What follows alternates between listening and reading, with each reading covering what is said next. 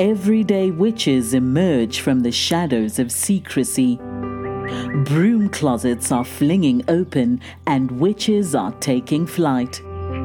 Whether you are hiding in your cozy closet or flying with pride, stay for a spell as witch casting with Theodora Pendragon and her guests share magical moments, stir the cauldron, and debunk misinformation and misconceptions about paganism, witches, and our wonderful world of magic.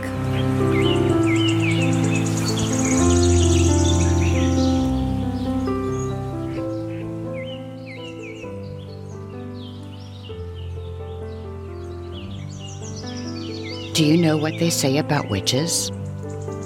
They eat babies, they worship Satan, and they're all going to hell. You've heard all that, haven't you? We eat babies, we worship Satan, and we're all going to hell. This is Theodora Pendragon, and today I'm going to talk a little bit about why some people believe this. Do you know why they believe it?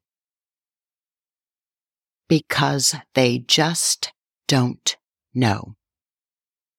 I'm going to tell you a little story. In early 2020, a new Facebook page was created to announce the first Austin Witch Fest. It was an event by witches for witches to promote diversity, inclusivity, and celebrate and educate witchcraft's religion.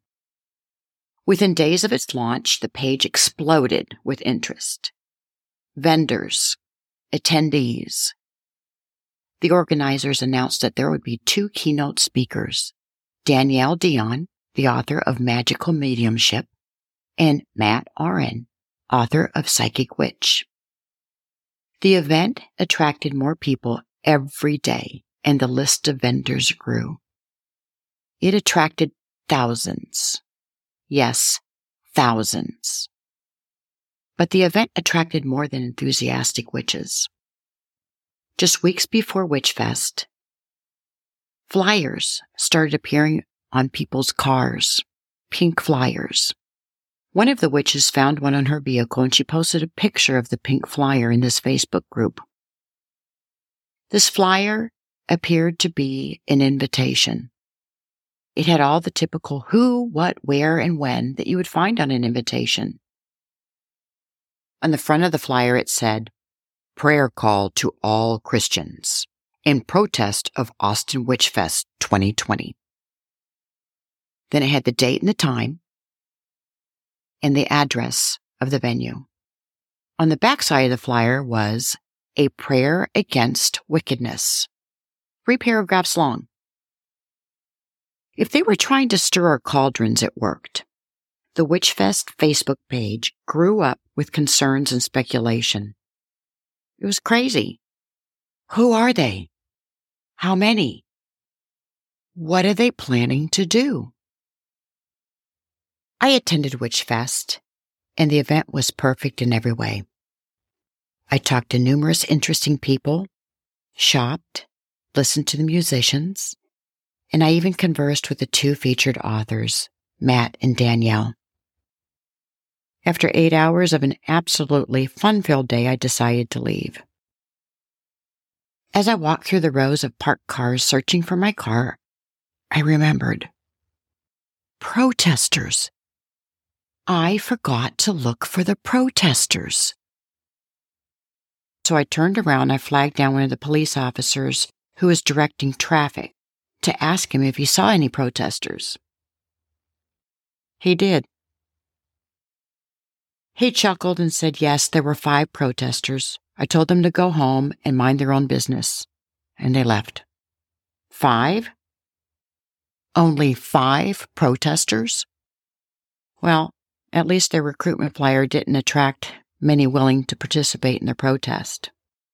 So these five protesters were concerned for and about the 3,000 people attending the festival. And yes, there were over 3,000 tickets sold at Witchfest. But where did they get their information that the attendees were wicked? Why are witches wicked?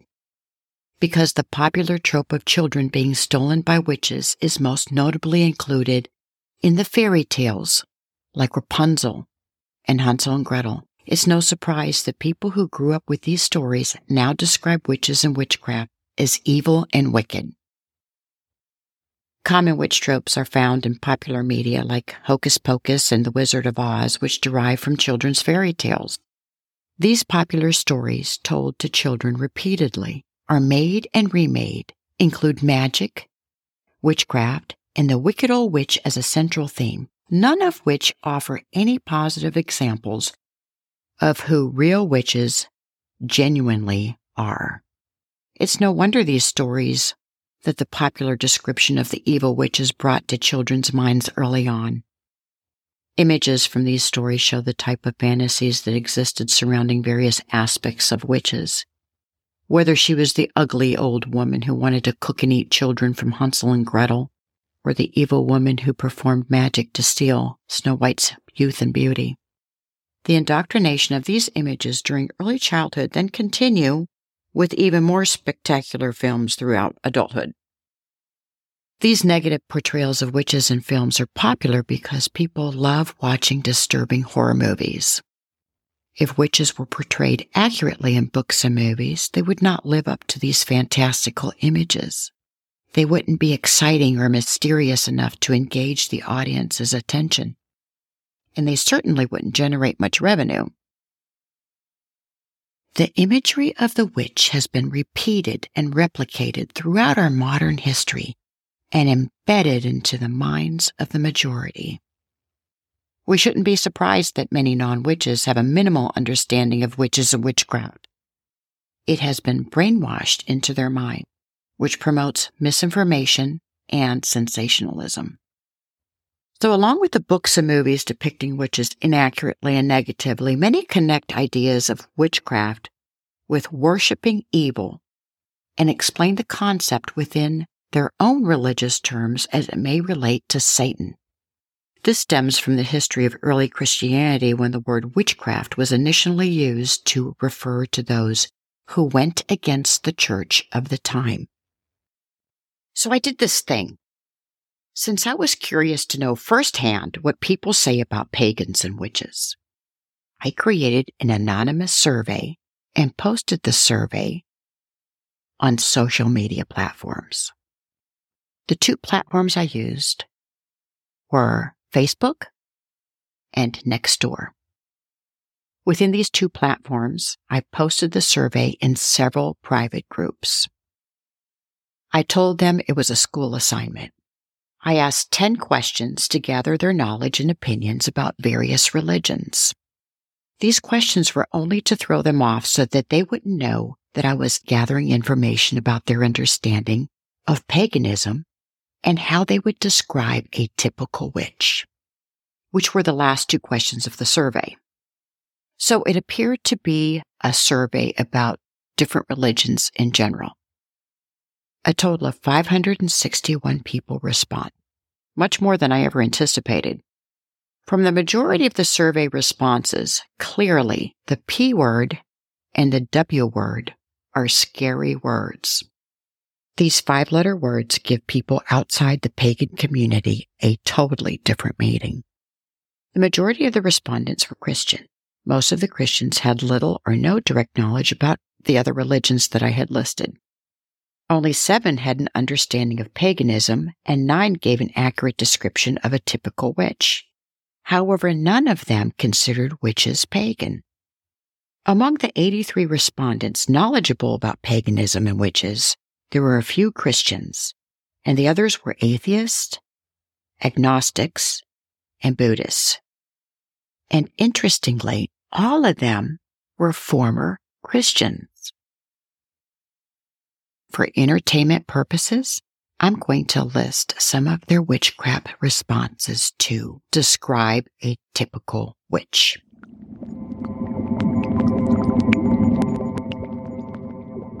Evil, atheist, a non Christian. They worship Satan.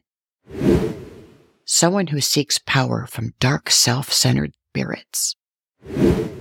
A witch is a schizophrenic woman who thinks she can cast spells.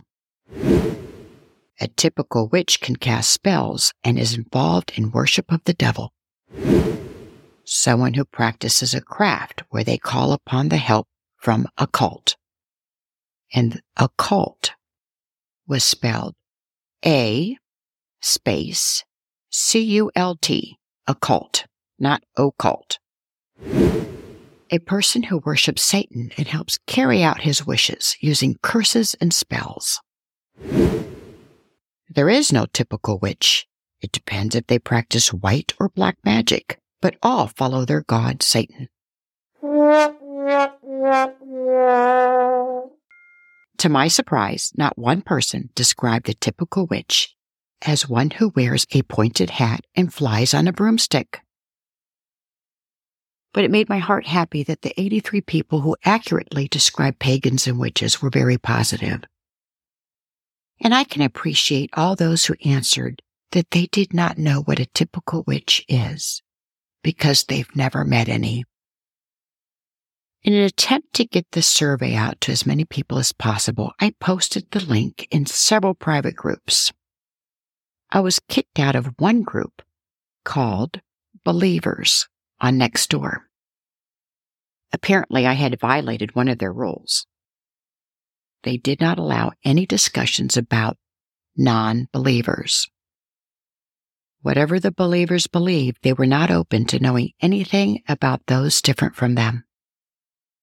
Quite often, when a faith group has little or no knowledge about other religions, there is a tendency to fill in the blanks with exaggeration and inaccurate information. The lack of accurate information about different religious groups encourages religious intolerance and discrimination. Now, addressing that whole devil concept, Mr. Satan, debunking that character needs an episode all by itself. I'll save him for later. As with anything in society, we encounter people who are ignorant about something.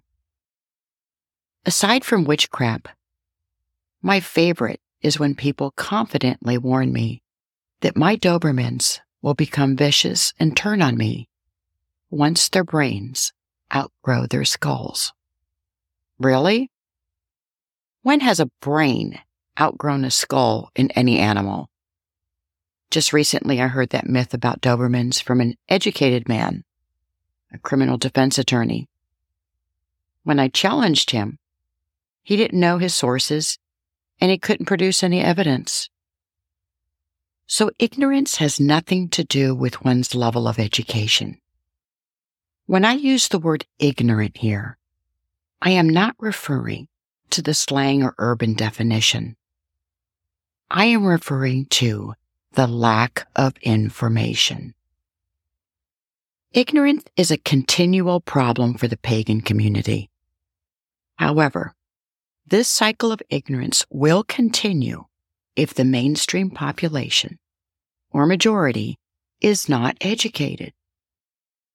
Partly to blame on society's ignorance is the pagan community. While we continue to live part of our lives in secret because of fear, or it's easier, or that it's not anyone else's business, we allow these stereotypes to perpetuate. Another part of the problem is that we are such a small community and don't have much public presence to warrant any mass attention to the religion. Therefore, we need to take advantage of opportunities to educate the misinformed. Ignorance does not necessarily mean bad intentions. Perhaps the five protesters at the Austin Witch Fest meant no harm, and they only wanted to save a few thousand souls from going to hell. However, if it were reversed and five witches showed up on the front steps of their church on Sunday to cast a protection spell, they probably would not take kindly to the witches' good intentions. Fortunately, our community has become increasingly popular on social media platforms, featuring people sharing their experiences as witches and spreading their magic. For example, the hashtag Witches of Instagram has over 9 million tags. We have a growing online presence. Metaphysical shops and pagan festivals are popping up everywhere. Even with the increased interest in witchcraft, there are still many witches hiding in the broom closet. We are all very different, and we have different circumstances. Just like many witches, I too have tried to hold back my authenticity at times. My voice and the gifts that are uniquely mine have been seen strange and quite often not embraced by those around me. There were times that I did hide them to do what I thought needed to be done to be accepted and fit in. But there comes a point in one's journey where we spend too much energy hiding our authenticity. When we find the courage to express our authenticity instead of striving to fit in, the culture will begin to change. What purpose do we even have if not to express and explore our true essence? We cannot evolve if we continue to suppress our truth. Think of the snowflake. Each snowflake is delicate and unique. Yet when they come together, they have the power to create a winter wonderland of adventure. Think of the solitary witch as a delicate snowflake. But as a group, we have a chance to emerge with greater acceptance. When we express ourselves freely and honestly, the outside world will change as a result. So whether you are hiding in your cozy closet, slowly tiptoeing out of that broom closet, or flying with pride, grab your broom because now is our time to shine. Thank you for joining us for Witchcasting with Theodora Pendragon. Have a burning question or have a topic you'd love Theodora and her guests to discuss on the show? Contact her through Instagram at Theodora Pendragon. If you enjoyed this episode, make sure to subscribe so you don't miss the next one. And help us spread the word by leaving us a rating and review and sharing it with your friends. See you next time, and may your magic always shine.